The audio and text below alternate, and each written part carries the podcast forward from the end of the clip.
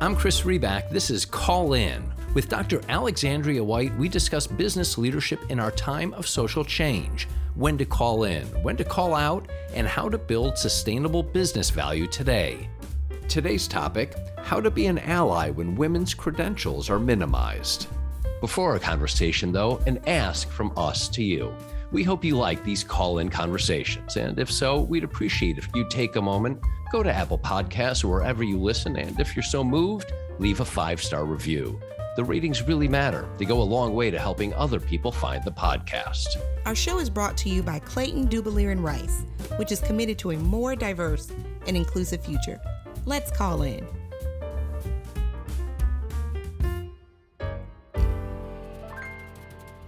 Hi, Dr. White. Hello, Chris. How are you? I am good. Two items are in the news. The city of Greensboro, North Carolina, removed a zoning commissioner after he repeatedly refused to address a professor as doctor during a live public Zoom call. Second one, you may have heard about as well. The Wall Street Journal published a much publicized op ed where an English professor argued that First Lady Dr. Jill Biden should drop the doctor because she is a doctor of education and not, I guess, an MD or even PhD. He wrote, and I'm quoting here Madam First Lady, Mrs. Biden, Jill, kiddo. He called her kiddo. Can you imagine? A bit of advice on what may seem like a small, but I think a not unimportant matter. Any chance you might drop the doctor before your name? Alex, do some men have a problem recognizing women's professional credentials? So, as an academic, Chris, I have to highlight some statistics even before I answer your questions. So, let's start with the numbers, Chris. Let's talk about the impact of even getting an advanced degree. According to the U.S. Census Bureau's Education Attainment Report, only 4.5% of Americans hold a doctorate degree, and it's even less for underrepresented groups and that can be Hispanics, African Americans, Asian Americans. And so the importance of just amplifying and magnifying that this is a very, very hard academic accomplishment. So when I think of the op ed, when I think of what happened in North Carolina, I think of the magnitude of even getting a terminal degree. Now, to answer your initial question, do some men have a problem recognizing women's professional credentials? In both of these incidents, men were at the forefront. However, I believe people in general have a problem recognizing credentials. And so I always like to give an example connected to myself because this work is very, very personal. And just for the record, you did notice I called you Dr. White. You I mean, did. I appreciate okay. that. You're not going to call me out, right? I am not. Okay, go ahead, please. I often introduce myself to rooms, to people, and one of the first things that I get, you're a doctor? What kind of doctor? Mm. And so I'm kind of used to the question now, and I say, I'm a doctor of education, similar to Dr. Jill Biden. Oh, really? Wow. You don't look like a doctor. Where does that come from? And what does a doctor look like? Both of these incidents very resonated with me on a personal aspect, on an academic aspect, in regards to do people overall have a problem recognizing women's professional credentials? And so I think it's just people overall and not just men. And so that's part of what I want to get to because there were some reasons given, explanations given for some of the actions and your take on whether you believe them and how you would weight the different factors is something I'm curious about. But I found myself wondering what is really going on? Is it a passive aggressive tactic? Is it a new form of trying to emit authority or even dominance is it you know my kid is reading 1984 right now and so i found myself wondering is it newspeak for i can't say women are inferior so this is going to have to do instead I think every situation is different. In the North Carolina situation, that was just pure disrespect. If you watch the video and the exchange, I think it uh. was a different level of disrespect on multiple times. She was asked, Dr. Rosario was asked to be called Dr. Rosario. How in the world did she keep her composure like that? I saw her in me. I often have to censor my body language, my facial expressions, my words, because you do not ever want to be labeled the angry black woman. Hmm. And so I saw how her body language, how she tensed up in the video, and she was still trying to hold her ground three or four times. I mean, he kept putting out the bait and she refused. She would not take the bait. Correct. Lots of breathing, lots of self talk in the background on how I can handle this. Because if you read the article or you're up to date on the event, it was a public event. So there were people tuned in from all over Greensboro. Yeah, it was a live Zoom video. Correct. Alex, can I ask you about something you just said? Is that literally true? Do you have to take that moment or moments and talk to yourself and almost coach yourself? Breathe, don't take bait, stay inside of yourself. Is that something that you have to consciously do? Yes. It is the process of coaching yourself through incidents where you know are triggering. I have been in places where the N word has been used, professional places. I have to navigate that. Do I leave the space? We talk a lot about in a lot of my facilitation regarding diversity, equity, inclusion is time, place, manner, and relationship. And so as I'm coaching myself, when I am the subject of a microaggression or a racist or sexist comment, I'm constantly thinking, where am I? Am I outnumbered? How will I be perceived? And how will this impact my family or my professional career? All of these are constantly in my mind when I'm dealing with negative comments or insults. It's almost a checklist. Correct. Did you develop that checklist over time? I didn't develop the checklist over time. As I've grown professionally in academia, there were times when I would shut down and then go to the other room and cry because I was so angry and I knew that I could not show emotions.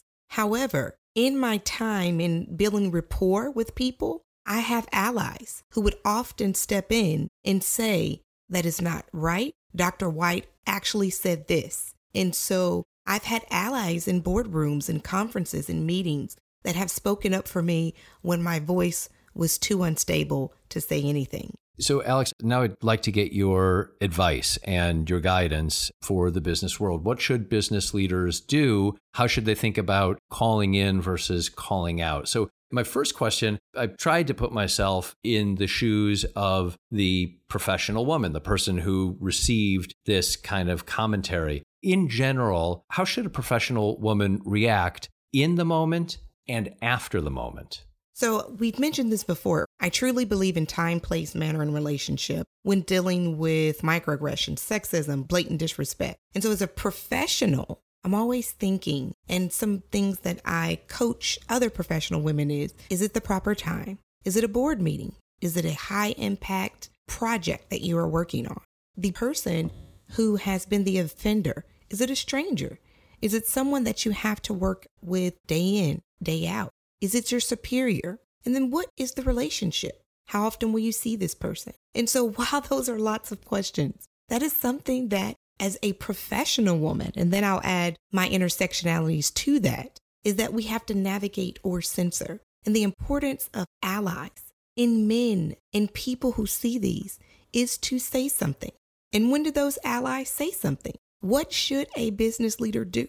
And so, business leaders often have to navigate when to say something, how to say something, and how often to say something. Because we know CEOs, CFOs are so busy channeling emails and meetings, I guess they can't speak up every time a microaggression or sexist comment comes about. And so, what business leaders should do is are their company's policies very adamant that we want inclusive language, not only from our customers, but also from our colleagues and our employees? That's something that business leaders can do. And now let me add on my intersectionality as a woman of color. Please. When you are in those boardrooms or places and spaces and you see an underrepresented group, a woman, a mother, an immigrant, an African American, an Asian American, a member of the LGBTQ, plus, how are you an ally when you see these types of comments being directly targeted at people? And so I often tell people how can you be an ally as a colleague? Should you say something in the meeting? Should you give a shoulder tap? And so there's two things. If you are a colleague and you see someone from an underrepresented background being constantly targeted, whether it's their names are pronounced wrong, their title is not given, what can you do? So I want to give you an example. There was a CEO and he was introducing everyone on his C suite. And there was only one woman. And the CEO talked about all of the men's credentials. Oh, he was a founder of this. He went to Harvard Business School. He has this amount in his pipeline. He did all of the accomplishments for the men in the room. And then when he got to the woman, he goes, This is Susie. Oh, and she's a mother of four. Come on now. And so this is for real? Yes. So this is an example of how, in the moment, does that only woman in the room say, Mr. CEO, not only am I a mother, but I am also a graduate of Yale. And for the last 15 years, I have made this amount of money for your company. And so she did. Hmm. And the CEO, oh, yes, yes, you have been an asset to our organization. That is an example of when a woman had to react in the moment to amplify her credentials to a room of men who might have only saw her as a mother. Can I push back on one point? You yes. gave the CEO, the CFO, a little bit of an out. You said, hey, you know what, they're busy. So maybe they can't respond to everything and at every moment. But isn't the time to say something if one is the leader, if one is a C suite leader, is it not the time to say something in that moment when it happens, make the stand? Maybe you don't have to call out the person who said it. One's tone can be constructive, it mm-hmm. can be calling in, but are you giving them just a little bit of a break by saying, oh, maybe they can deal with it later, or they might not have time to deal with it right there in the moment? While I wish that every CEO had the tools, the competency, and the language, we know that they don't, Chris. And so, one of the things that I do in my inclusive leadership trainings or executive coaching is give CEOs the language. Because right now, in this cancel culture, sometimes they're remaining mum or silent when these things happen because they don't have the language. And so, while everyone is not on their DEI journey, I believe in giving grace and understanding and meeting people where they are. And so, in the perfect world, yes, right then on that Zoom call, in that board meeting, when a sexist or homophobic comment is made, the CEO shuts it down. That is my hope.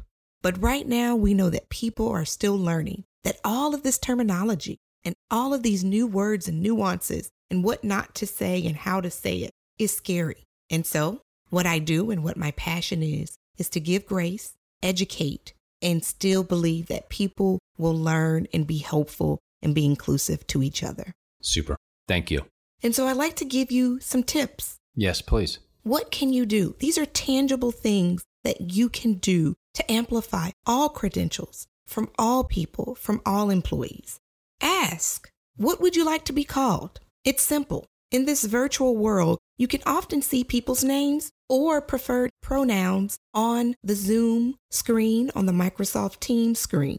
And if not, ask, what would you like to be called? Doctor? Attorney? Be intentional about using proper names and pronunciation of names. So we're not only talking about titles, but do you make it an intentional part of your business strategy to properly use people's names and to properly say people's names.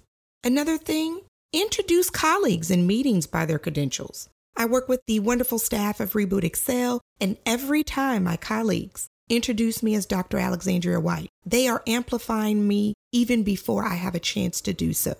Hmm. Setting the stage. Setting the stage. So introduce your colleagues in meetings by their credential, especially for women in underrepresented groups. So once again, some tangible and actionable things that you can do. Ask, what would you like to be called? Not only in titles, preferred pronouns. Be intentional about using proper names and pronunciation of names. And last but not least, be that ally in the boardroom. Introduce colleagues in meetings by their credentials, especially when you see that they are the only in the room. So ask, be intentional, and be the ally. Those are the three?